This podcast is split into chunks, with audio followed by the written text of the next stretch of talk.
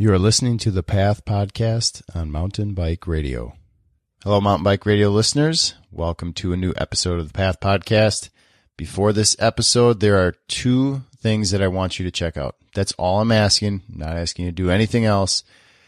Go to mountainbikeradio.com slash mulberry gap. That's M-U-L-B-E-R-R-Y-G-A-P. So mountainbikeradio.com slash mulberry gap. The other one is go to shopmbr.com. I've updated a lot of uh, different designs, several different hat designs, new shirts, uh, with plenty of options in terms of colors for each of those. So that's all I'm asking. Go to mountainbikeradio.com slash mulberry gap and shopmbr.com. was on stage, but it's very, special because if you can see, Yeah. the numbers all go to 11. Look, right across the board. 11, Oh, I 11, and most of 11, the and amps go up to 10. Exactly. Does that mean it's louder? Is it any louder? Well, it's one louder, isn't it? It's not 10. You see, most most blokes, you know, be playing at 10. You're on 10 here, all the way up, all the way up, Yeah. all the way up. You're on 10 on your guitar. Where can you go from there? Where? I don't know. Nowhere, exactly. What we do is if we need that extra push over the cliff, you know what we do? Put it up to 11. 11, exactly. One louder. Why don't you just make 10 louder and make 10 be the top number and make that a little louder? These go to 11. Thanks for tuning in. This is Nathan. This is Auk. And this is Tani. Welcome to another episode of the Path Podcast. We uh we thought we'd throw that your way. Uh, today, what what's today? August second.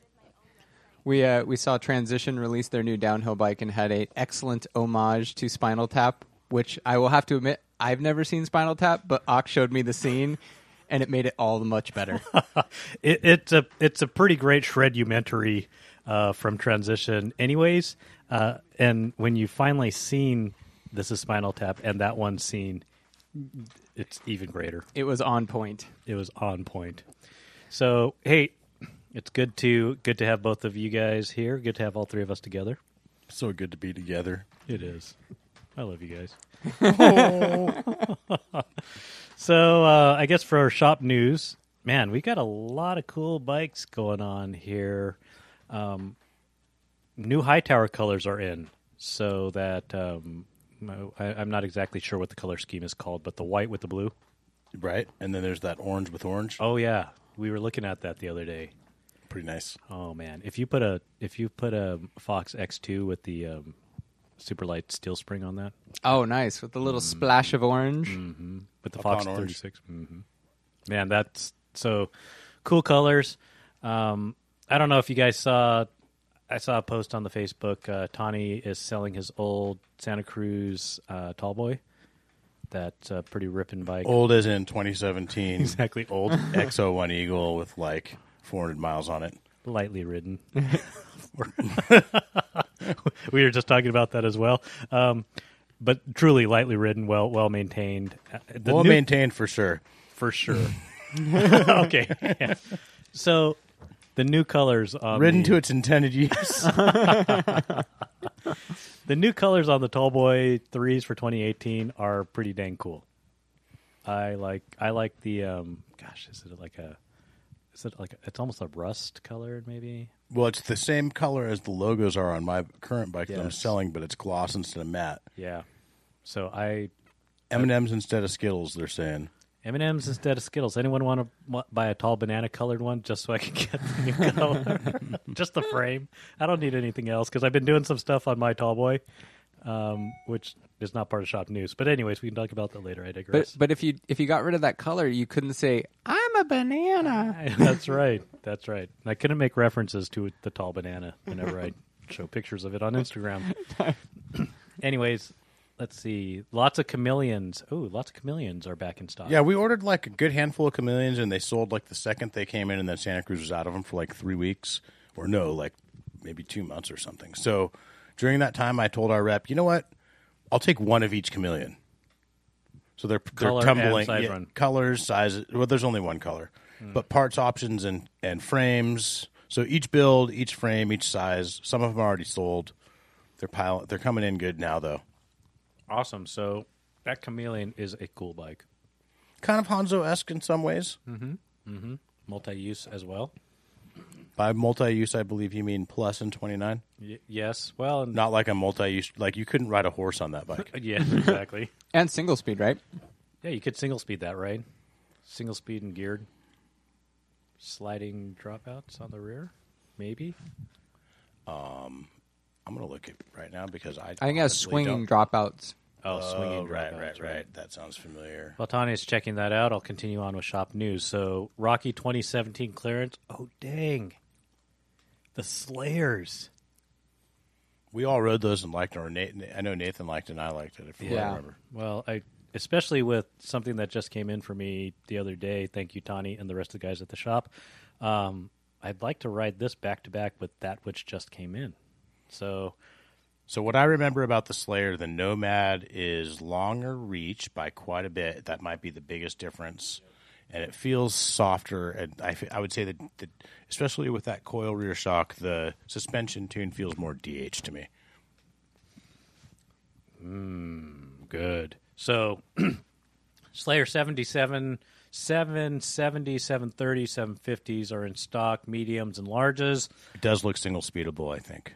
That is cool. Man, you got even more Slayer. So, anyways, Going back to the Chameleon, sorry, Right, rewinding from the Slayer for a second to the Chameleon, I think it is single speedable. Back to the Slayer. Cool. Um, number of Slayers in stock at the shop. Uh, clearance, for example, the 770 medium is a MSRP of 56 5800 It's on sale now for 4755 So check those out. There's also a couple of growlers uh, and a Reaper. Ooh, the Reaper 24 as well. Also, that Slayer 730 on sale for 34.43. It, you're, I think you're going to be hard pressed to find like that legitimate of a park bike for 34.43. Agreed. Very So much agreed. I would say for a 170 bike, my personal experience was that bike pedaled um, about the best for that amount of travel I think that I've ever experienced. Did you? What's funny is I don't feel like it. You, I, w- I don't feel like it pedals any better than the Nomad, but the new Nomad. But I do feel, I, and I was really impressed with the pedaling on both. I feel like we're at this point where it used to be like pedaling versus descending, and you got to just pick your point on the trade off between pedaling and descending. And I feel like now you can get a bike that pedals amazingly well and still descends like uh, no compromise. And it's like, how do you want it to descend? Right. In other words, I didn't feel the Nomad. I didn't feel the mm. Nomad climbed that much different than the Bronson. It was like more that it descended different, and it's not better or worse. It depends depends on the trail and the rider. I think. More DH like. I mean, for sure, the Bronson, my Bronson is lighter than my Nomad by probably two and a half, three pounds. But beyond that, I didn't feel like the climbing was that much compromised between the two. True.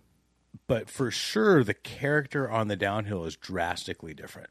So I feel like they've almost beat the because it used to be this kind almost Mm. like a like a um what a second law of thermodynamics kind of thing, right? right.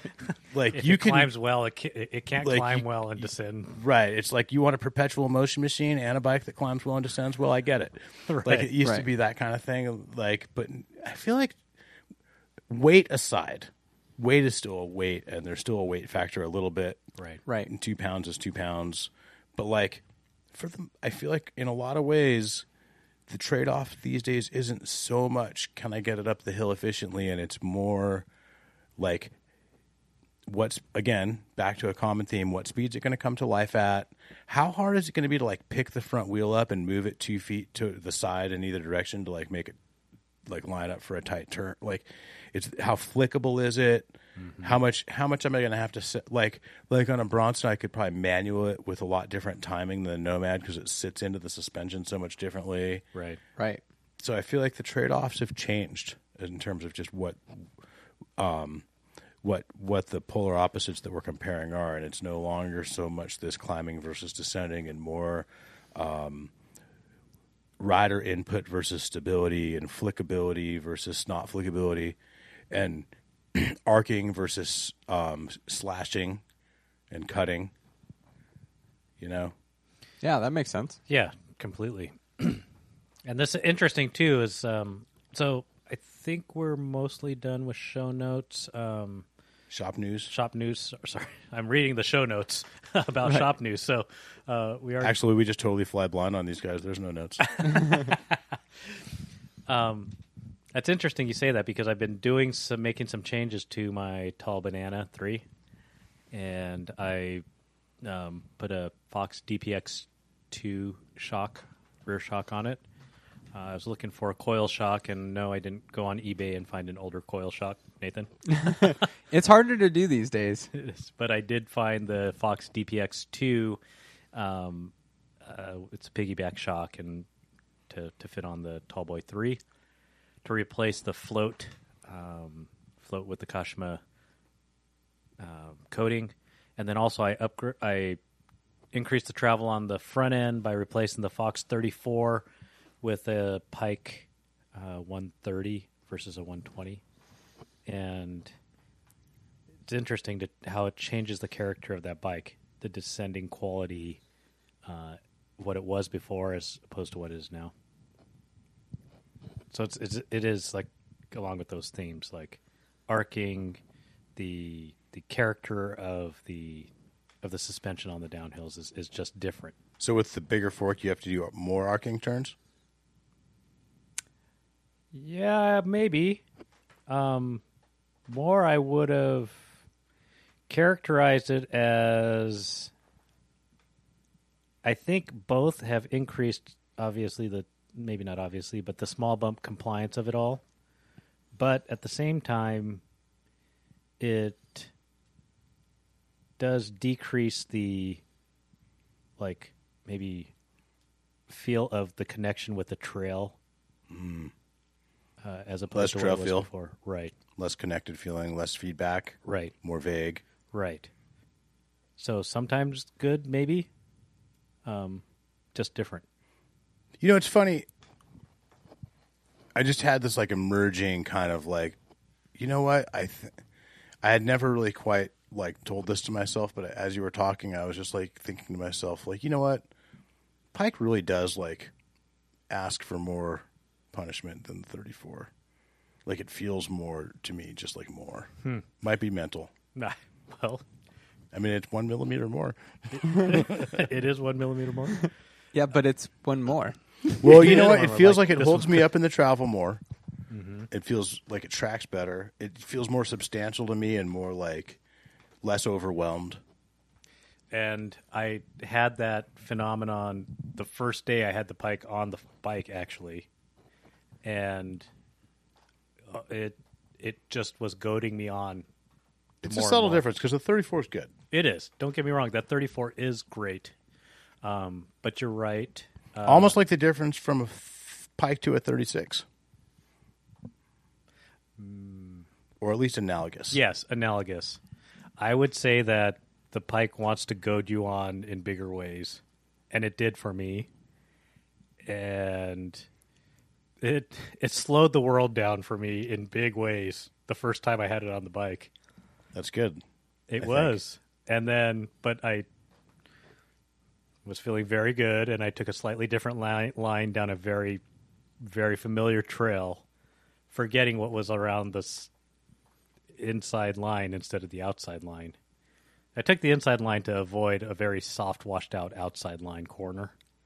And as I came around the inside line, I had forgotten that you either need to boost the inside line or have, I don't know, maybe a little longer travel to soak up that that rock face that was on the other side.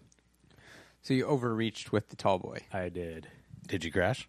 Oh, without even hitting the brakes. and so it was very interesting. It was it was goading me on because it really it slowed the world down for me on this trail, and it just felt so like, yeah. And then when I crashed, it was just completely without hitting the brakes. So sometimes safer is more dangerous. Sometimes safer is more dangerous. It hmm. it was very interesting. I I completely had thought this through. I knew that I knew that feature was coming up. I knew what the outside line looked like, and I said I'm going to line up for the inside line, and I did. And I took it feeling great, a lot faster, and just didn't do the right last microsecond thing. It happens to the best of us. and the worst of us. so, anyways, with that said, man, it was awesome. But you're okay. I'm okay, and it happened in like the last, like probably one minute of my ride. So Some scrapes. scrapes, um, scrapes and scrapes. Cool. Yeah, it was one of those things where, because it was out t- without touching the brakes, um, I tucked, and then I tucked and rolled, and when the bike came around me over me, the world slowed down again, and it was like I just watched the bike in slow motion just arc over me. I love that. Oh boy. So, and here's here's a, maybe a word of advice. I was by myself. No one was with me, which is fine. I maybe not that's not the word of advice to ride by yourself. But what it allowed me to do, I spent maybe five, somewhere between five and ten minutes, just gathering myself and sitting there, and just kind of like walked through it. I like got over the adrenaline rush, and then the last minute of the trail had a couple of big features. No problem Nice. and I think stopping to gather myself, get over that rush of crashing. So, what would you say to the the uh, rider who is considering putting a pike on their tall boy three? Let's see. So, And should they do 120 or 130? oh, that's very interesting. So I went with 130. It did raise the bottom bracket, and I did feel the difference initially. Um, I like a low front end, so I so what I did is I Can I you define that? Like how many inches below your saddle? Or hmm, maybe maybe one inch. okay, And so when I changed that, obviously it, it brought it closer. But what I did is I found a Burgtec offset uh, shock hardware, and when I would, which essentially shortens the eye to eye on the on your on your shock, and by doing that, it brought the slackened out the head angle and dropped the bottom bracket a little bit uh, to back to the original kind of that feel. Mm-hmm. But what it does is it slackens out the seat angle, so well, it also increases even more the relative bar height back up because you're coming. The saddle comes Yes. down. Yes. And so um I slid the saddle forward forward, which puts me in a slightly compromised than what I I'm used to, but not to me I wasn't as sensitive to that. But anyways, with that said, I think the pike is going to increase the stiffness of the front end, um, probably increase the um, uh, I would say this increase the stiffness is the biggest thing. Cool. So one of the differences between the Fox fork and the RockShox forks is the torque caps on the boost hubs. Mm-hmm. Um, did you decide to, or do you have plans to get a torque capped hub? Good question, Nathan. That is a great question. So the torque caps for the listeners who don't know are like a wider contact, like a broader. It's a bigger. It's a the end of the dropout is a bigger flat surface that makes more contact surface with the fork dropout. Right. And to add a little bit of complexity of all our new standards, it essentially makes a um, SRAM or a you know RockShox compatible front boost hub and a Fox boot front boost hub not entirely cross compatible. You can put a Fox on a rock shock, but you can't put a rock or uh, you can't put a rock shock on a Fox. Right.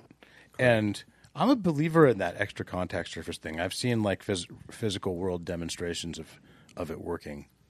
I'm convinced the principle is sound. Yeah, I agree too. And I don't have that on the set of hubs that I have right now. Might be worth it. I don't you- know. Does the i nine does, does i nine make? bo- Um, I bet they do. I'd bet dollars for donuts they do. I would. There's def- a there's a trade situation we should discuss after the show because I have one of those hubs sitting in my garage with the wrong rim. ah, Did you guys hear the uh, JRA people want to have more of a rivalry with us? I I've heard various jokes and and uh, comments along those lines from time. I like to their show. From as time to Andrea, time. As Andrea from JRA would say, bless their hearts. you know, I have no feelings of rivalry. They should have a rant about us. I'd probably I'd probably find it entertaining. I'd I'd like to hear that. maybe that might get my blood pumping. I don't know, but I I've listened to a couple of their shows, and hey, props to you guys too. I mean, props to JRA. I mean, I don't I don't know. Is that maybe maybe not in the spirit of like Flame Wars? Hmm. Sorry. If you guys, if you guys at JRA come to SoCal, I'll take you for a ride. Full face Kenny, Yeah, Matt, Andrea. I listen to your show. Yeah, I like your fully. show. Drop by. We would actually maybe if we could find time, I'd we'd, I think we'd all love to go ride with you guys. But but before I'll we even ride, rant off the air.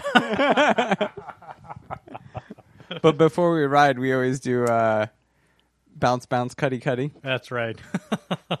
because we're that enduro. Fanny packs all around. Anyways, um, so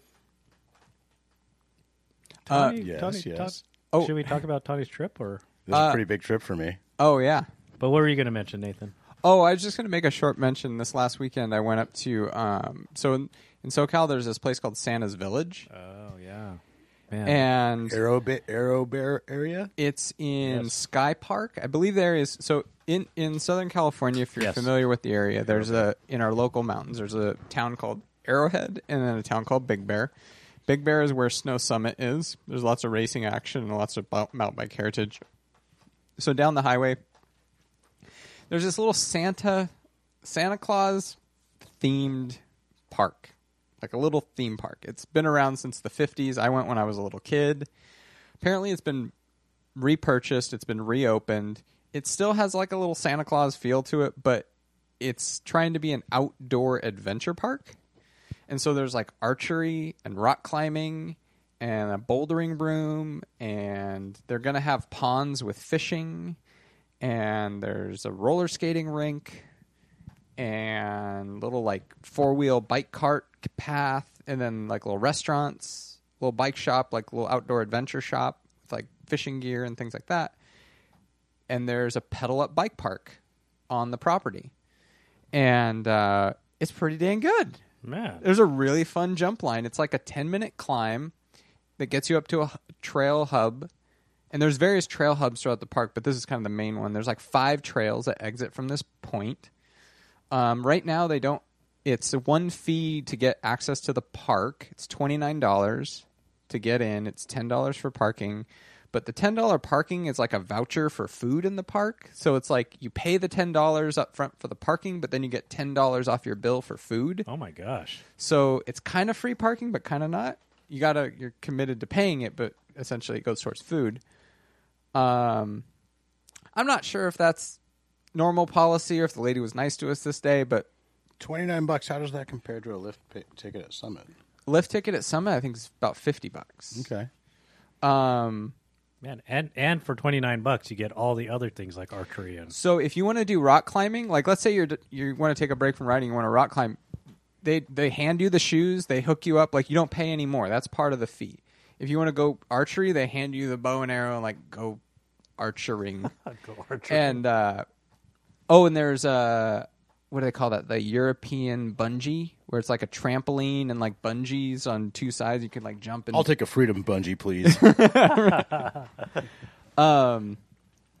Anyway, it was pretty darn cool, and uh, oh, and a season pass, which is good for twelve months from the time of purchase. So let's say you bought it now, it would go through the beginning part of next summer. Is only ninety nine bucks, and then you get free parking. so Every you gonna go back? I I want to go back. Do I they wanna- have any raw trails, or is it all like parky? Uh, no, there's raw trails too. There's raw trails and skinnies and like wood features and. Are and they going like, to set up shuttles? I didn't see any plans for that.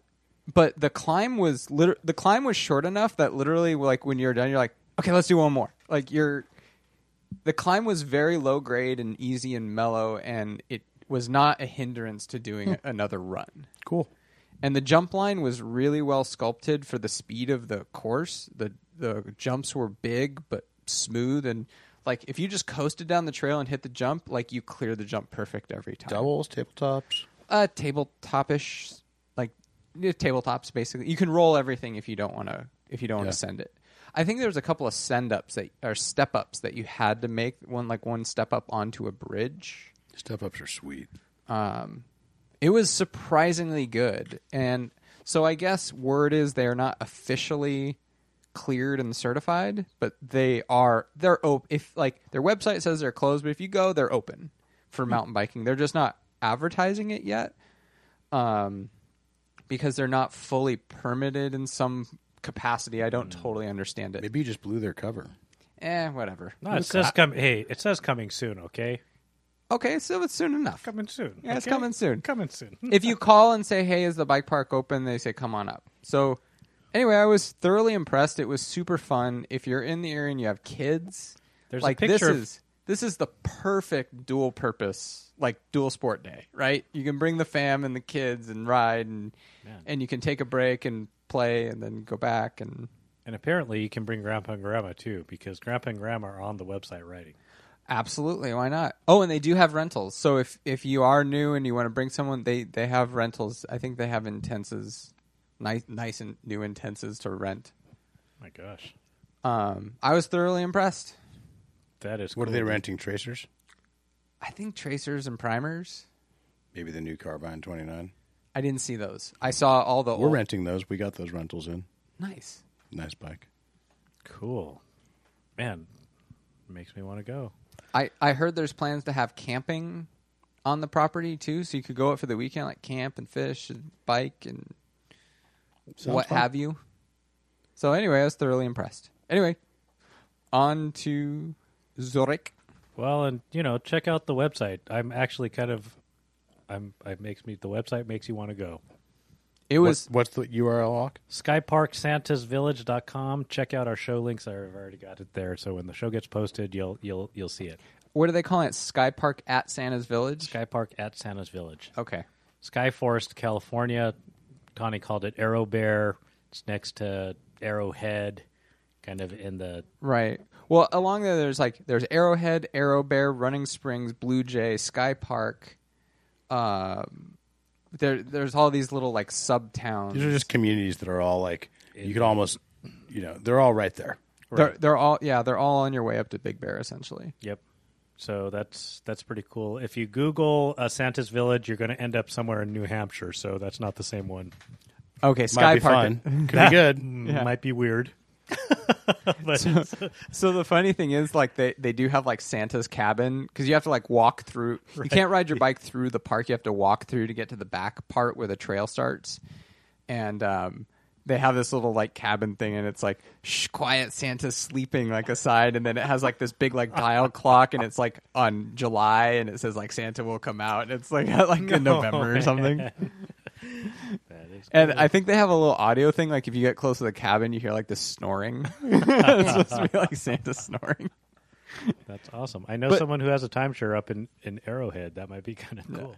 Oh, and the cool thing was the food was actually pretty good and not it was not theme park priced food. It was like totally reasonable. Like I got a, like I got like lunch that was like a good sandwich and chips and a drink is like 10 bucks.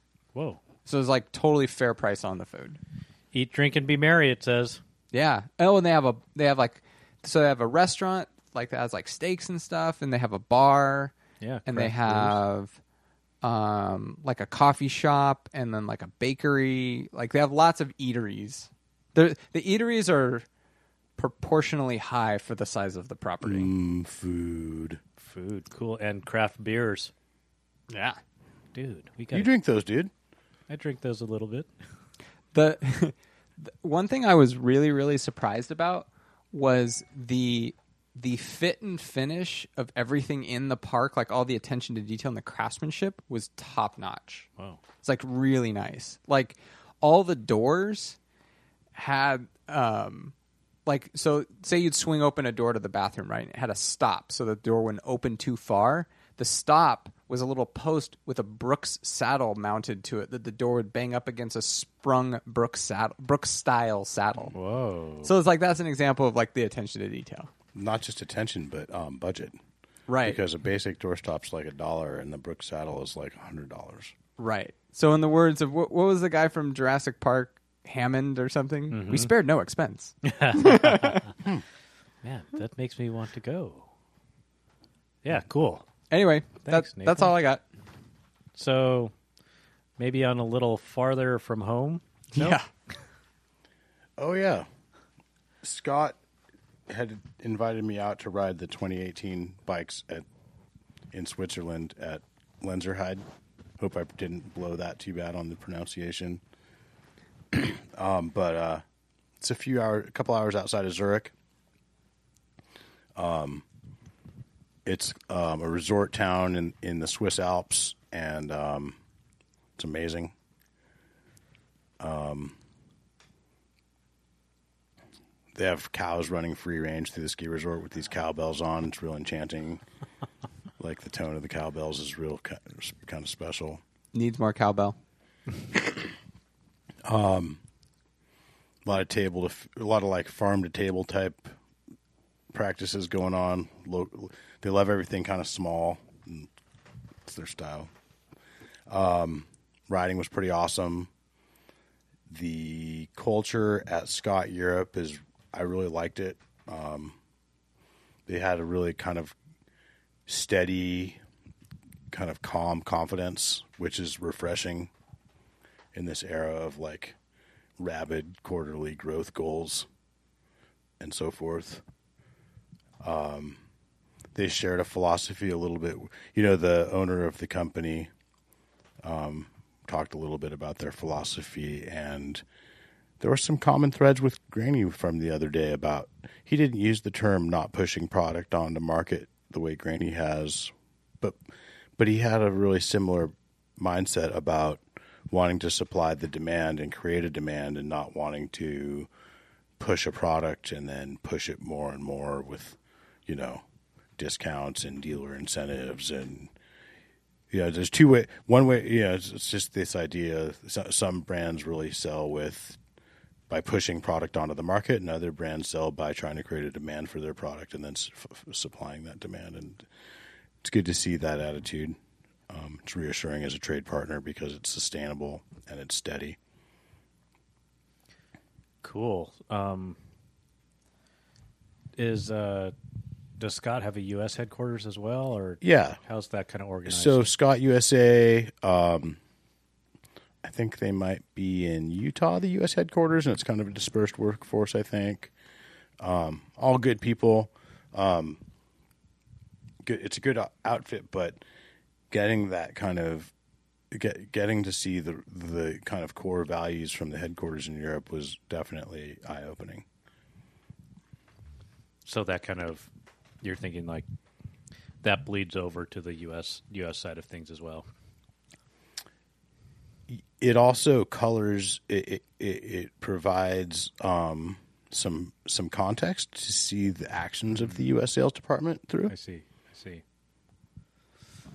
Cool. Um, So, what did you think of the new Genius? I was very impressed. Um, it's Horst link now. Did you guys notice that? Yes. I, I did see that. yeah. So the new Epic is not Horst link, and the Genius is Horst link. Um, are we in Bizarro World? We're in Bizarro world. So here's some interesting things about the new Genius. The claimed weight on the frame is about five pounds, which is dead light, like almost almost like cross country race, like almost light in class for cross country race, but not Right. not quite. But Um, what would an epic frame weigh? Do you think? I'm just going to go out on a limb and say like you know four points. I think four and three quarters or something like yeah that. yeah yeah, like yeah like hundred grams less maybe. If that, yeah. Wow. or same with like a Spark RC. I think is like a. I don't know. I think I remember them saying that the Genius frame is twenty two hundred grams Right. or just over, and that's with like the the protective stuff that comes on it and stuff That frame, no shock. with shock. Frame with shock. Yeah, and I bet a I bet a Spark RC is hundred grams lighter or so. And that's Right. so we got to meet Nino Schurter. That was obviously Oh, pretty nice. awesome. And he he talked about his training, and they talked about um, you know he told he kind of told us some stories of the different races he had done and and, and the training and and his mindset leading up to the 2017 season, which I think is probably one of the more successful seasons any cross country pro has had. I mean, right. It's pretty dominating. yeah. Um, really, really nice, humble guy. Obviously, really hardworking. Um, the Swiss are really sweet and just kind of direct and to the point, which is I felt like almost like oh I found my people. Like I really like that style of like kind of directness and to the pointness and not not a lot of small talk, but just kindness. Right. Um, do you, do you have an example word- of that?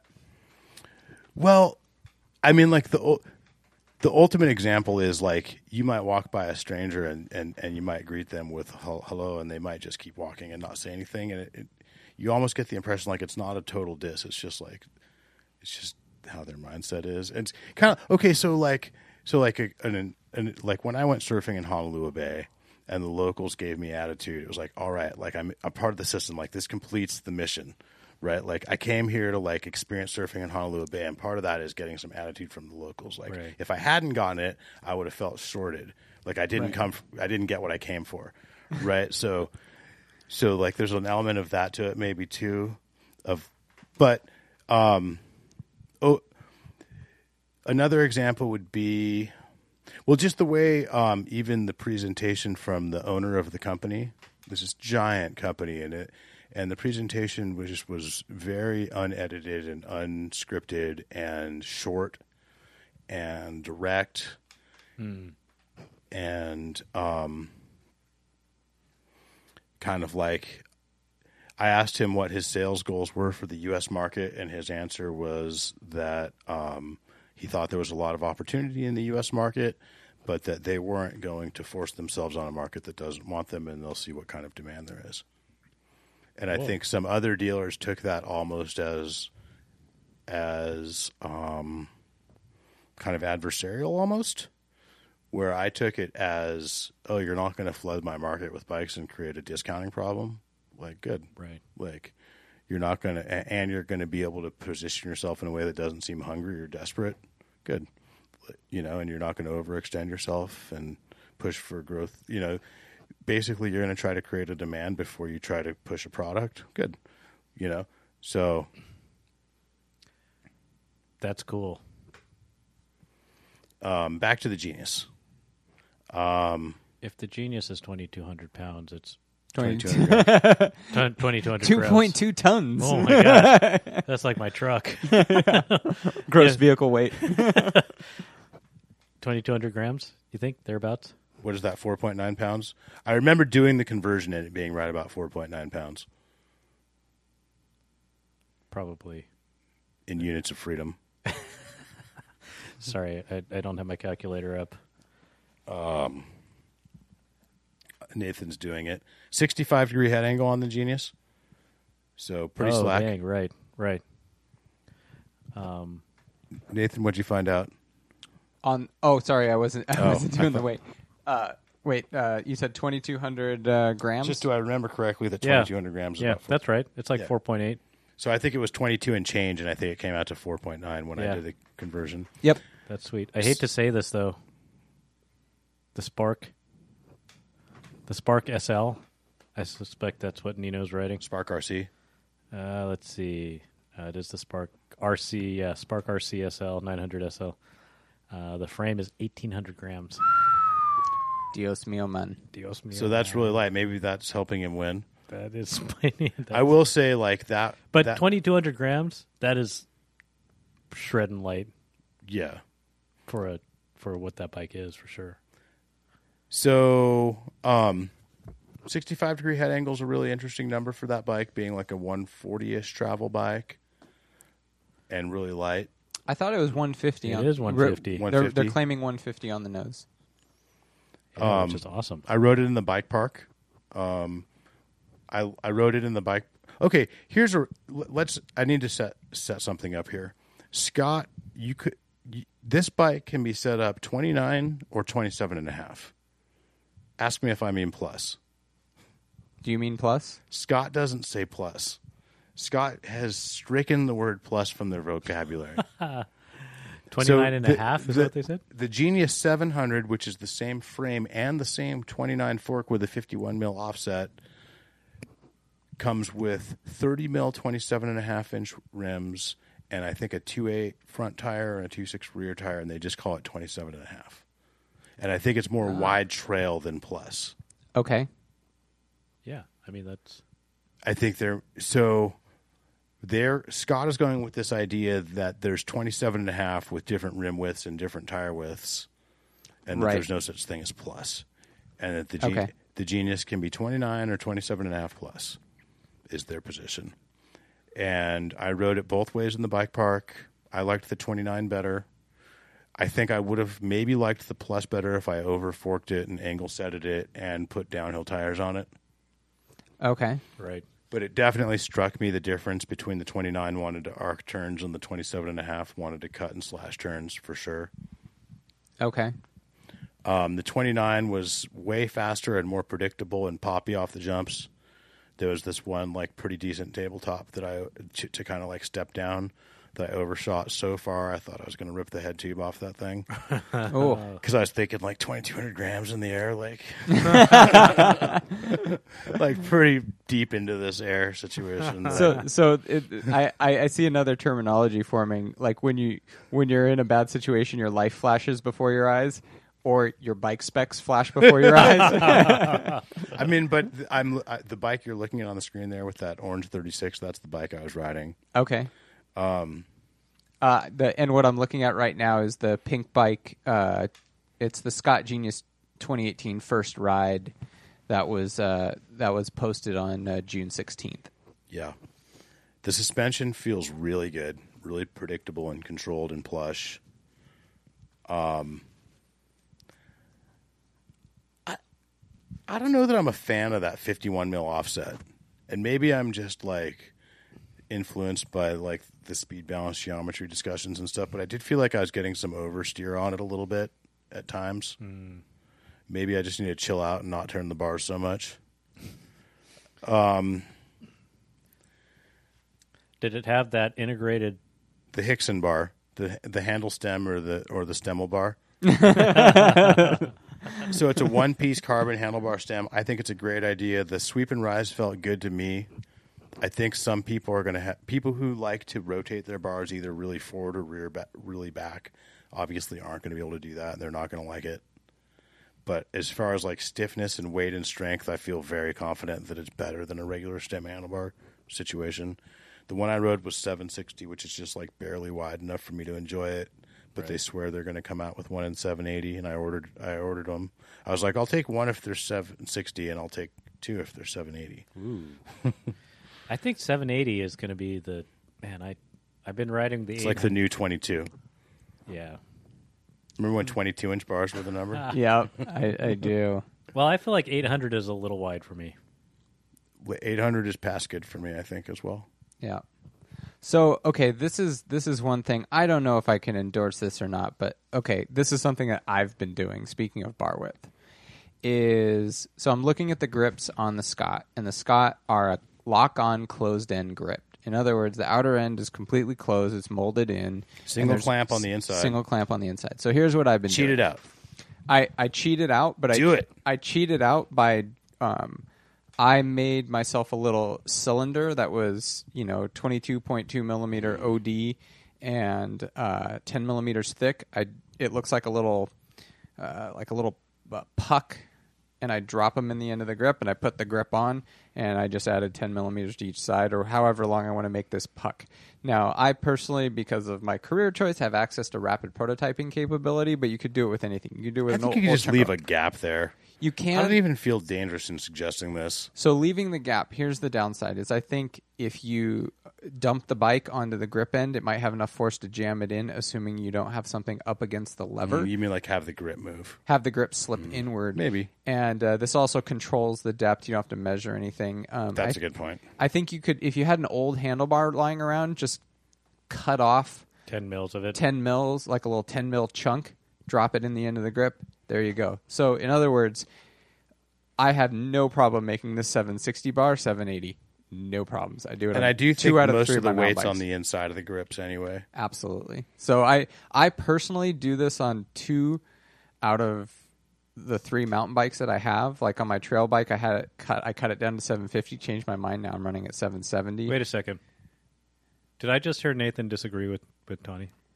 On what? I don't think that was a full disagree. Dang it. was a it was a yes and. little background. Well, Nathan gave some good reasons why Yep. the spacers would be useful, Yes. despite my saying you don't really need them. Yep. Oh yeah, okay. There was a there there was a disagree. Okay, so It was a it was a potential scenario. And I and I agree that those are good reasons. those are good reasons. Oh, Um, I don't. t- This is all in reference to a listener who mentioned that they feel like Nathan doesn't disagree with me ever, which I disagree with that.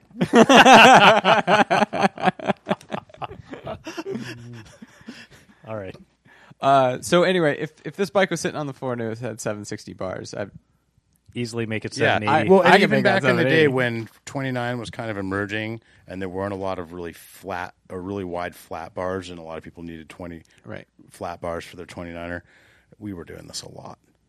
slipping slipping grips out. Yeah, I was doing it a lot on my bike, on friends' bikes. Right. So, So and I it- noticed that this bike doesn't have a piggyback shock on it. It's got regular. Is that how they're going to spec it? well, if it had a piggyback shock on it, it wouldn't be 2,200 grams That's with a shock. Um, that is how it's spec'd. No piggyback shock. And there's that shock is a standard trunnion mount, standard eye to eye, standard stroke. So you could put a piggyback shock on there, but what you would lose is the stock shock when you hit that lockout button switch on the right. handlebar. When you put that into the middle position, I don't know if you guys know, it actually shortens the air volume of the rear shock.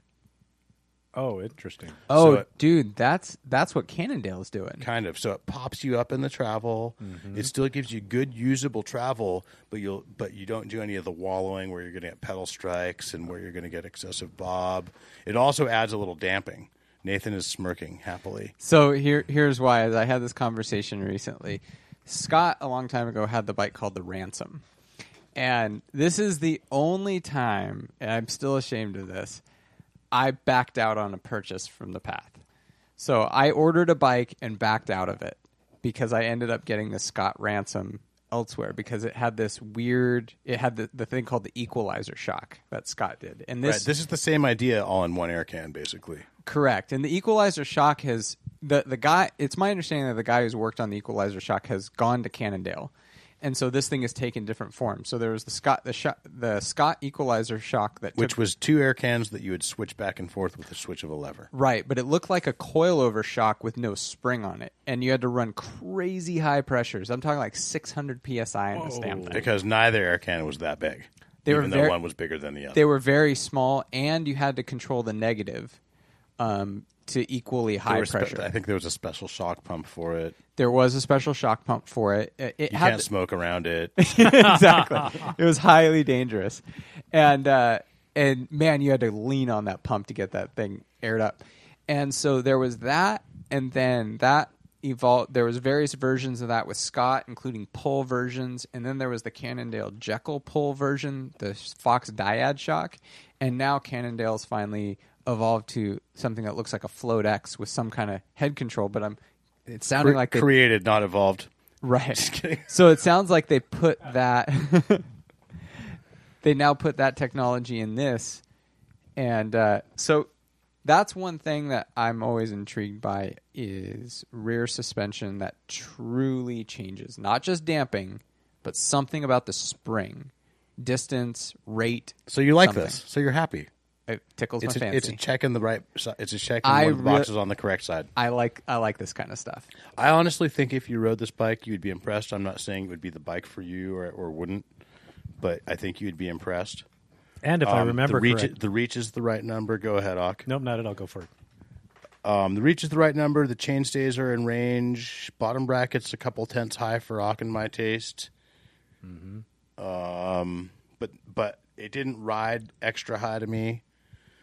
Um, the the kind folks at Scott suggested that more than suggested. They asked. They told us. In a nice way. They told us not to ride the bikes down the Lenzerheide World Cup course. How come? Well, because as they put it, the equipment isn't designed for that. Because we're riding Geniuses, and it's not a downhill bike. And I also imagine that they wanted to protect us from ourselves. Right. So when I wrote down it, I made sure that I wasn't going to get like clean, cleaned up off of it or anything. so, so, so if anyone from Scott is listening, I sincerely apologize, but it's been a, a long-standing like bucket list thing of mine to see a world a downhill World Cup course in person, and I just wasn't going to come that close and not do it. And I didn't hurt your bike, and I didn't hurt myself, and I didn't crash. So everything's good, right? No harm, no foul. Well, and okay, not to rub salt in that wound, but um, what was it like on the? What was the? So, um, I didn't hit any uh, the the all of the big plank drops or all the plank drops were were closed off with signs and and and stuff for even the regular because if you were a person that day who rode in the bike park, you were allowed to ride the course. But there were a few features that were closed off, which those features were big, but not. I think any of us would maybe hit them if we had ridden a, couple, a day of downhill and had our full downhill gear and a downhill bike. Right. Like I was not wearing knee pads. I was clipped in. I was in a half shell. Like so, I would have on my on, on a. So I was riding it, it very carefully and defensively because for for all these various reasons. Um, there were a lot of kind of just very high speed sections almost like Canyon Acres single track off the brake reminiscent, you know. Right. But then like then then like some gnarly stuff that it comes into and out of. right. Um, there was a really good rock garden that um, I think you guys would ride it, but it would be like one of those like stop and look at it things. Oh. Right. Um, I I rode it and then I walked. The, there's like a little like three foot huck at the bottom that lands in like steep nastiness, and it just didn't seem right to do it on single ply tires and then that particular set of situation that I've already described. So I walked that section. Um, there was also the really if for people who watch this course on or who watch the race on Red Bull TV, they might remember the rock section. It's towards the top of the course, and then towards the middle of the course, there's that root section. Yes. That's super sketchy. Yeah. Um, it was all I could do to just tripod down that safely. Um, I think on it, even on a downhill bike with knee pads and, and a full face, it might take some like. There's a lot of different lines down it, so like maybe I could find a line that seems safe, but like The it's speed definitely sketch. and the speeds that those guys are coming down it on the. Oh dear, yeah, yeah, for sure. Well, and then like the size too of like you know that tabletop over the bridge, for yeah, example. yeah. Like if you just kind of ride up to it fast and kind of absorb the takeoff and ride across the bridge, like you're riding across that bridge for a little while. Like it's a big thing, And these guys aren't even touching it. right? And oh. that's not even a feature. That's like a That's not. that's the like where you feature. take your that that's where like if back in the day if you had tear offs where you'd take them off like so yeah oh, definitely props to the big the big dogs who run that stuff all out and um, definitely um, really gratifying for me to be able to finally lay eyes on something like that I'm and really um, glad I could live vicariously through you tonight, props to the genius for like handling it. for I at, while I was riding down that course, at no point was I like, "Oh man, this bike is horrible." Like, it was as much like it was just as much like my me, my skill set, the lack of equipment, and the warning from Scott holding me back as the bike. Like, if there was one thing on the bike that I felt wasn't up to the course, it was the tires. Right. Not Okay. like Had you put double downs or something like that on it, or I would say that right. I would say that with dual ply tires and a full face and flat pedals, I'd ride that bike down that course and maybe have some fun on most of the sections and still be really scared. But like it would feel, it wouldn't be a downhill bike, but I would feel like oh, like this isn't a stupid bike to ride here. yeah. Right. Well, I mean, all the geometry about it says exact affirms what you're saying. Yeah, I mean, it's 150, 150, 29er. I mean, e- everything about it, right? Right. Stack head head angle. I do like that color scheme. I it's a good looking bike. well, it's They've cleaned up the routing of all the rat's nest from the TwinLoc or whatever they call it hmm. too. oh nice. Right, because they have two extra cables coming out, one to the fork and one to one to the rear shock. It's under the bar now. Okay. So that TwinLoc in one fell swoop, you lock out the rear and the, or you change the change the characteristics So of the in- rear shock and In the and middle fork. position, you get um, increased damping, and on the rear shock, you get a, a drastically picture like if you added a bunch of volume spacers. right? Okay. And on the f- and then in the all the way closed position, it's basically a lockout. Nice. It, I'm looking at the picture on Pinkbike, and it looks like the the lever assembly, the dropper lever and shock control lever, is all one mount that's integrated on the grip clamp. I think it is one clamp. Yeah, It looks it looks really clean and integrated. yeah. For I mean, I will say there were times when I reached for my dropper post and found that lockout lever because I'm used to having a dropper post lever there. But Right, right. So the shock controls are under bar, and the uh, and the dropper control is above bar. that Fox dropper feels good though. I hadn't ridden one of those much before. Yeah, I, I have one. I've been happy with it. And the clamp, uh, you know, probably not something you dealt with, but the clamp design's good. It's very reminiscent, reminiscent of a Thomson clamp. Yeah. And now they're coming with underbar levers too. The Fox droppers are now. Uh, yeah, the one that I got is under bar levers. For a while, they were coming with like a really awkward lever. Uh, yeah. So the transfer, when they released the transfer, you could always get the underbar lever. Although I use the wolf tooth lever because it's rad. Yeah, that thing's sweet. It's got a bearing, a big bearing. How have you tried the uh, the RockShox uh, new lever as well? They call it the One X. The One X. Those are back in stock. We were sold out on those for a while. I personally have not, but I've felt it. Um, I well, I've parking lotted it. It feels great. I have ridden that on. I borrowed Tani's Nomad, and it had a One X, and it is cool. Your Nomad doesn't? It does. I haven't ridden my Nomad Oh, except for the parking lot. I, I meant did to. not know that. I I meant to ride it this morning, and I didn't wake up. Maybe we'll ride Nomads tomorrow. Ooh yeah. Play Nomad. Yeah. Karen cannot come out and play. Ooh yeah. What are you doing? We're playing Nomads. It's kind of like Nerf battle, but Kids, what are you doing? Cops and robbers. Adults, what are you doing? Nomads. so yeah, I don't know. I ordered a bunch of Spark RCs and a bunch of Geniuses, and I ordered a, a couple E Sparks, oh, which look really good. I saw there was e geniuses. E geniuses are. This is an interesting conversation. E geniuses are n- probably not going to be distributed in the U.S., but I think I'm working on a deal to get the path to be kind of the test case for U.S. E Genius. In other words, send us two or three of them and let us see how the market reacts to them, and like see if it causes problems at the local trails and So uh, is is Scott hesitant about e-bikes in the U.S. due to trail access issues? particularly the E Genius. Makes sense. Okay. I think that um, this is no different than Rocky Mountain or Giant. Everyone in the industry, despite what a lot of people thinks, actually really cares about biking and, and trails. And there's a, a lot in, in Europe. In Europe, a lot of these brands have a hard hitting enduro style e bike. Right. And they're not, and they're already making them. It would be easy for them to sell them in the, to send them to the U.S. And they they just don't feel them quote unquote. And this is they must all be talking to each other because like they even say that like they just don't feel our market's ready.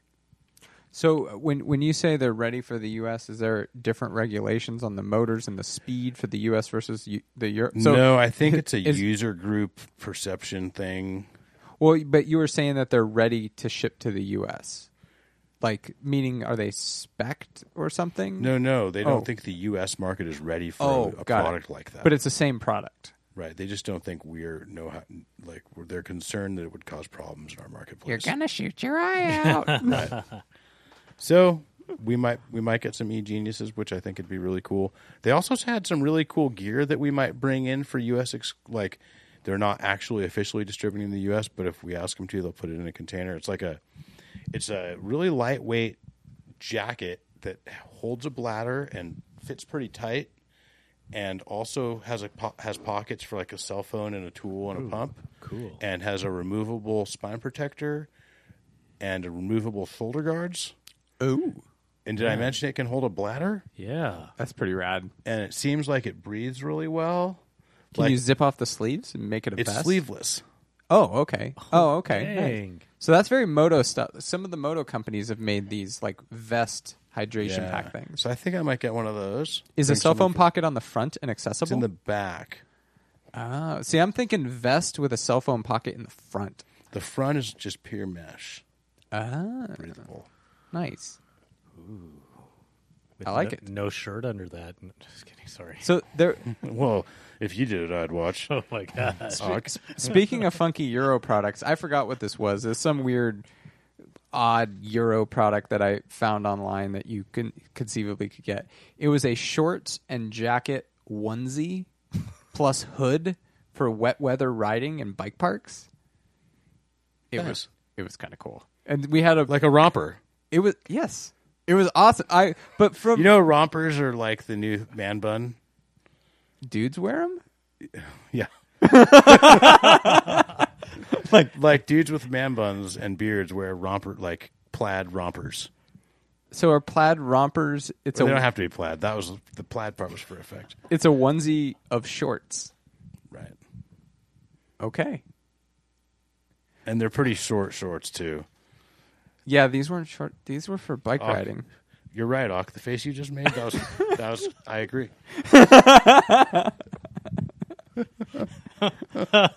Well, I was just interested in a, in a water resistant onesie jacket thing for wet weather riding. You gonna wear 'Cause some? I- uh, you I- gonna wear my wrestling singlet underneath? it? I just I just didn't want mud down my shorts. well, if you wore a singlet underneath, you wouldn't get. You could, and it wouldn't be no problem. So should we maybe end with end talking about Zurich with some some uh oh never mind. Wait, before Let's we- move on. Were you going to teach us like a Swedish drinking song or something, or a, a a Swiss drinking song? I'm Sorry. sure I learned some, but I think I might have lost some time. So you mentioned you're going to bring that sp- the Spark in. the E Spark, yeah. Are you and bringing the Spark RC? What? Go ahead. the, the Spark RC? Dude, the geometry on that's pretty sweet. Well, we brought in a bunch of those this year and sold them all. Spark RCs. That was our go-to XC bike for the year. Yeah, dude. Have you? I mean, 68 and a half to, on a medium, 68 and a half degree head angle. Um, bottom bracket height. Okay, so drop is 50.5 millimeters. substantial. Substantial. so the height on that would convert to barbarian units, 12.6 inches. 12.6 inches. If it's, good Kinda enough like for a Nino, hey, it's kind of like a Hei Hei that has full XC cred. And the the reach on it is 429 and a half. That's almost Gen On a 1 medium? process. Yeah, on, on a medium. What's a large? 456, 457. Yeah, Hei Hei's like 455. and the chainstay is 435 17.1 man Well, dude. Nino Schurter won the Olympics and dominated the USAC World Cup and some crazy endurance race. And If it's good South enough for Africa. Nino, it's good enough for me. on this same bike yeah, that's his bike. yeah The 29 or the 27.5? 29. Okay. Spark RC 900. Okay, because I think So we brought year- in about a dozen of those, sold every single one, sold a couple of race team members. It's that that's the bike that people that is probably the bike that people come in and say I broke all my Strava records after they buy it. If there's a bike, if there if you want to go break all your Strava records, go get that. that's the bike to get. nice. no dropper post And that's with a 100 mil fork those ge- numbers Auk was shouting out, I yeah. believe. yep yep 100 mil fork uh, let's see Does it have the dual lockout setup? yep 170 lockout TwinLoc below the bar remote The top shelf version's about, you know, under 22 pounds or something. Wow. Sweet. what's retail on that 10 grand. it is 21.6 pounds Yeah. And Nino did win on it. and you know, Every, Nino won everything on it. Do you want to win everything or do you not? go home 10 grand. 10 grand Check this bike out. Go home. Does winning everything have a price on it? Really? Come on. You Seriously. can get a GX Eagle aluminum bike with nice parts for like thirty four hundred bucks, I think. Uh, that's not too bad. But you're not a winner. So did you get all the different models? There was one model we skipped. It's the second from the top, bottom. All right. Yeah. I felt like that model didn't quite talk to our customer at, at the price point, especially with the one down from it being GX Eagle. So that one's not GX. So there's a GX Eagle bike which we ordered, if I remember correctly, and then the next one up seemed like kind of a downgrade to in a lot of our cu- like what for what a lot of our customers are looking for and more money. Right. And then, but we ordered of the five or six Spark RC 900 models, we ordered all but one in medium, large, and extra large. That's impressive. and then in the geniuses in the in the genius 900 models same pattern and then we ordered some genius 700s as well especially in smaller sizes small Dang. and medium and large i think the genius 700s are going to be hot too six you know 27 and a half inch wheels 150 travel super light It's kind of specked out similarly to that new pivot, the 5.5. it is it is similar to that spec with the chunky tires. Right, and it's a similar take on 27 and a half, although that pivot can't run a 29. Ah. And it doesn't and the pivot doesn't have that funky 51 mil offset fork on it. Okay. So sorry, I'm still like I'm kind of geeking out. That on this. 5.5 is a cool bike. That 5.5 is a cool bike. I was looking at that. Um, sorry, can I geek out a little bit more on the Spark? Please. Okay, so the Scott Spark 900 Ultimate. RC Ultimate, right? Uh, this is just the 900 Ultimate. Okay, maybe? so if it doesn't say RC, we're talking about a 120 travel frame. that is right. So the RC is 100. Yeah. So this 120 travel version, it's got the TwinLoc. It's 120 mil of travel on the front and the rear. It comes with a dropper post. Um, same frame, I think. Well, it's a 120 travel. It's a different You're frame. right. You're right. Sorry. It's a very similar looking frame. Very similar looking frame. Um, I rode the demo bike. We had that as a demo bike this year. I rode it at Oaks. because that that bike weighs in at a at a very chunky 24.25 dropper post and everything i mean 24.25 pounds that's like So, xc I see that for someone who wants like they're going to do some Xterras. Like it's someone who wants uh, cross country light, cross country weight, but they want more comfort yeah because it's, does it's still to me the RC is almost more rippable. Just it's just about as rippable, like Yeah. the same Geo without as much like suspension mo- motion. yeah Um, But that bike's like the comfortable version of the RC to me. you know it's that bike is taking aim squarely at the Tallboy I don't think so. the i mean the 120 To me, having ridden them both, it's a very different ride and a very different riding fantasy. really So the Tallboy, I feel like, so that that 120, the Spark, not RC, the 120 travel Spark, Yep. it is clearly a lighter and more efficient climbing bike than the Tallboy when you ride it, ah interesting and it is clearly, how do I phrase this? I felt like a goon more often on it. In other words, it it it was fast and I could get through everything real good right but I found myself feeling like I knew I looked like a jackass. you know, where the Tallboy would set me up for success in terms of like having flow and style and smoothness, and that bike set me up for speed, but not necessarily like flow and style.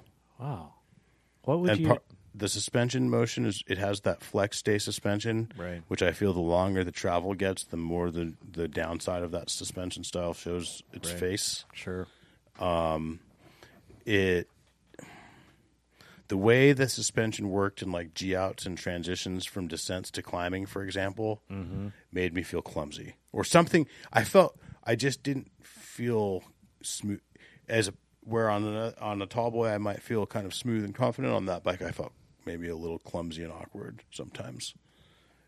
interesting that is interesting because the numbers on the geometry are very similar Yeah, totally. It's all to me. It was mostly in the suspension. I think. Yeah, yeah. That's very interesting. and also yeah probably mostly in the suspension Yeah. and some of it might even even have been like in the bar width Mm, right. Right. So, anyways, that's, that's pretty cool. But I'll tell you what, you want to go like get some Strava records at Oaks? Like it didn't feel like it was slowing me down. It, it- Right. you know, like it was fast. It was light and it was snappy. Right. Rolled really good, accelerated really good. But heck, maybe if you got the uh, RC version of it, you might be even faster uphill, not that much slower downhill. Yeah, yeah. It will, and like it's interesting because I feel like the bike we sell that the RC compares to is the new Anthem 29, Right. Which is a bitchin' bike, and I've ridden that too. And I feel like both of them are like, like a good, solid, like justifiable, like differentiatingly faster than a Tallboy on flats and climbs. You know, especially the new, Right. the current Tallboy, um, and both are differentiatingly a little more XC. The Anthem, I feel like, has really good suspension, but I suspect that for just all-out speed, it's the Spark RC. Got it. Well, Nino's won everything on it. I felt I felt like the anthem, particularly suspension wise, was a, was a little more my style. The Spark, I think, had a little bit more my style geometry, mm-hmm. and so Man, and the Sparks, I think, a little lighter. yeah, I believe that. Although the anthem's dead, I think the top shelf anthem's going to be right about twenty two pounds. Also, Yeah, but it's going to have a 12.6 inch bottom bracket with a 100 wheels of travel. That is crazy. That's like Santa Cruz true height. very nice. It's very nice. All right. So, anyways, I digress. Pivot 5.5. Bike sweet too. We should talk about that later. um, I wanted to talk about, if you guys don't mind, kind of an awkward segue. I wanted to talk about. I don't know. You guys have any more questions about Switzerland? No, not No, awkward at all. no, that was cool. I drank all their beer. all the beer, all, all of it. Um, They're dry. I really, you know what? Thanks to Scott Bikes um, and the crew for great hospitality and great food and great bike riding and it, like incredible scenery. I'll never forget. A couple of those posts you had were amazing. And I'd also like to give a shout out to some of the friends I made over there. Um, met a lot of cool people from a lot of cool bike shops. Hey, that's fantastic. moving along to kind of a um, a teaser, we are going to have a guest that I am again very excited about. Another guest guest that I've been chasing, um, and a guest that was a childhood hero of mine growing up skateboarding. We're going to have Rob Roskopp on the show here soon Oh dang! um, founder of Santa Cruz Bicycles, um, ex pro skateboarder, and kind of the, for lack of a better word, kind of like the. I think he ran the syndicate and traveled everywhere with them, and was kind of the, the team dad, so to speak, of the syndicate. And ripping rider, um, still has that kind of pro athlete DNA in his riding style. Um, so I think it's going to be really fun to have him on the show, and I think it, we're going to hear some really cool stories about, you know, the early days and the founding values of Santa Cruz, and then some really cool stories about the syndicate and traveling with the syndicate, and and the decisions that drive all, the stuff that goes on with their equipment and everything. I think he's basically the syndicate team manager. Um, and then the reason I bring it up is I wanted to try something a little different and throw out the opportunity for you guys to send us email an, an email to podcast at thepathbikeshop.com your questions that you want us to ask Rob.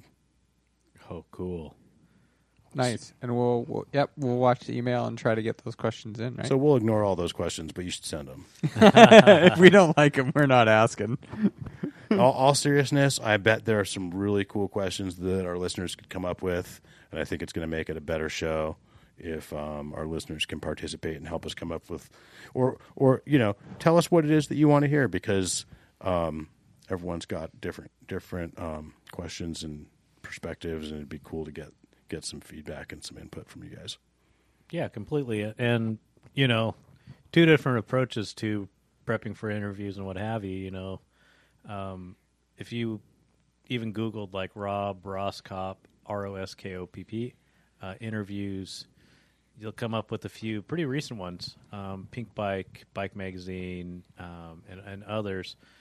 Uh, you know, gives you a little background on on Rob, and you know, you might follow up with some questions from there, or like Tony said, you know, like you could um, shoot from the hip as well. So email us some questions if you've got them. Um, the Path Podcast and um, Podcast at the podcast. pathbikeshop.com. Right, sorry about that. Yep. Podcast at the pathbikeshop.com.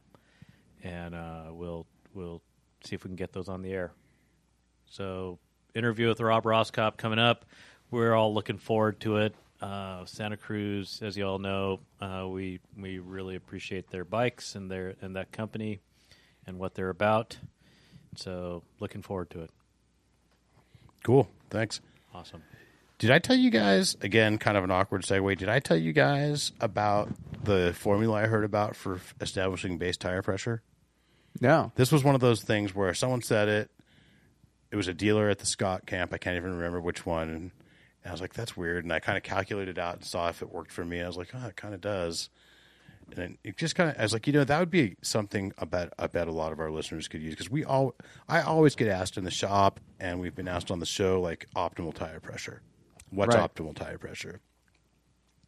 So here's a formula to try: rider weight divided by seven, plus two for the rear tire, minus one for the front tire. Oh, okay. So rider rate divided by seven. So, for example, if you weigh 165 pounds, just saying, and you divide that by seven, you end up at 23.6 pounds. Plus two for the front, you'd be at 25 Plus and a one half. for the front, two for the rear. Sorry. Or, I'm sorry, Wait. plus two for the rear and minus one for the front. So I'd be at like 20. 25.6 in the rear, 22.6 in the front. That's pretty good. That's not far off from probably what we all run at about 165 pounds. We would all run basically the same tire pressure. Yeah, I'd be running about 25, 22. Yep. And I run 25, 25. And for me, this ranges a lot on terrain and um, casing thickness and volume and ri- but but that being said, I'm sure that there have been many times where I ran about 26 in the front and about 22 in the back. And it, on narrower tires with thinner casings, I might run a little more. On like a huge DH tire with a really thick casing, I might run a little less, especially if there's not a lot of sharp rocks on the course. Like, so yeah, I thought that was as far as just a, a, a good starting point for a lot of people. It seems kind of pretty right on. yeah. Yeah, that is. I, I think I run about 25 to 26, In the rear, both. both. You don't run less in the front than the rear. Um, maybe, yeah, that's true. So maybe like 24, 25. I definitely run less, like quite a bit less in the front than the rear. Yeah, that's. um. It seems like a good starting point. Yeah, So, what's I think what's- it was. I think it's a rule of thumb that Stan's NoTubes came up with, from what I understand. Oh, okay. That makes sense. He is a weirdo like that. Formula based. So rider weight divided by seven, plus two for the back, minus one for the front. Correct. That is pretty cool. And especially now running the reserve rims from Santa Cruz, Break them. you don't have to worry about breaking them. yeah, exactly. Well, you still might miss a ride. That's true. That is true. That's important. Yeah. that is very true. Especially if it happens in the middle of Sedona. Ooh, yes. Although, s- did you see that um, there was a an article? Was it in Pinkbike or Vital that they long term tested some Chinese rims? I think light cycles, Light bicycles. light bicycles. Um, they're Sounds familiar. it was very recent, Okay. and they've been riding them for I think two years or a year. Huh. and they're super impressed. They say. So we've built a fair amount of Chinese rims from light bicycles and other Chinese ma- suppliers Yep. for our customers. A lot of shops refuse to do that. We don't hesitate. Um, we give a little bit of a warning that we don't, we can't quantify the value of the rim and blah blah blah. But I would say overall, our customers have had good, really good results with that. Yeah. I think that it's kind of like I think this was kind of alluded to on the Joe Graney podcast, where the rim is as strong as its weakest point, you know, and if there's a gap somewhere in that rim, then that particular rim at, at that particular point isn't that strong, and the difference. A, a, thing that Santa Cruz is pushing is this idea that the difference between a really great rim and um, a so-so rim isn't so much the strength at the highest point or the strength on the co- high, on the best example, but the strength at the worst point on the worst example. Yes. Right. And I think that's where you might see a little tiny bit less. But man, if the price of those carbon rims from China, if you've if, if you had a little extra time, you could get two or three of them, and if one of them is bad, you're still going to win. So I I've used the Nextie ones, and I cracked one, and they were very good about the warranty. I just had to pay shipping for a new one, Which And it was- wasn't too bad. Uh, the the shipping from China is fifty bucks on a rim, but it was fifty bucks for a new carbon rim, and I I sent them a picture of the crack, and they're like, "We send you rim very quickly." uh, like, yeah, I got it in a week. you racist. and he's not even kidding about the email. I'm sure. no, it, Probably it was exactly what they said. pretty much. but they were they were responsive. They were quick. I mean, They might have left the we off too. Send rim quickly. They uh they sent me the rim. I laced up a new one, and I was I was pretty happy with it. That's Eh, cool. But mean- and I actually think I cracked that rim once, and then I was procrastinating on lacing up the new one because they just sent me the new one. I was like, I'll get to it. I cracked it again, so I cracked it in two spots. I was like, probably time to change it. Did you ride the next one for a while? The, the replacement rim for a while too? I ended up selling that wheel set. Did you lose a little mental confidence? No, I. You know what? It was Was that the 40 mil wide rim that they you, were 40s, and I thought I felt like I had overshot it, and I was I think you had. I probably hadn't. I could probably have kept that wheel set at this point, but uh, I think I But got you a- just disagreed with me. 40 is pretty wide. 40 was pretty wide. I had no problems with the rims. I think just at the time, what I needed. You, you know why I sold it? Because at the time I was doing a lot of traveling races, and I didn't want to travel with carbon rims. I, I was more comfortable traveling with aluminum DT 471 rims. And I didn't want to tear the wheels down and then scrap the rims. I I basically decided at the selling point I'd sell the whole wheel as is, pocket the money, save that for later if I wanted to rebuild another a new wheel set. So, but no problems, no no issues with it. Cool. Cool. So, uh, um, I posted the, the link to the, uh, it was on Vital MTB, the light bicycle heavy duty carbon rim long term test. They did test a 26 inch rim on a Trek Trek downhill bike, and they're very impressed with it. So, anyways, you can check out the show notes link on it and take Nathan's kind of review for what it's worth. I had the medium weight. It's worth a ones. lot. It's worth. It is worth a lot. I I ran the medium. There there when I I remember when I ordered it, there were three weight like eh, heavy like light duty, medium duty, heavy duty choices. I had the medium duty. Yeah, so according to this review, the, the heavy duty 29ers weigh 515, 515 grams per uh, rim. The external width, internal width is 31.6. So that's kind of where a lot of rims are right now. Right. So uh, there is a r- max rider weight on the 26 inch carbon rims. It's 342 pounds. So take that. That's precise. take that, Is for that what per rim or per human? That's per human. that um,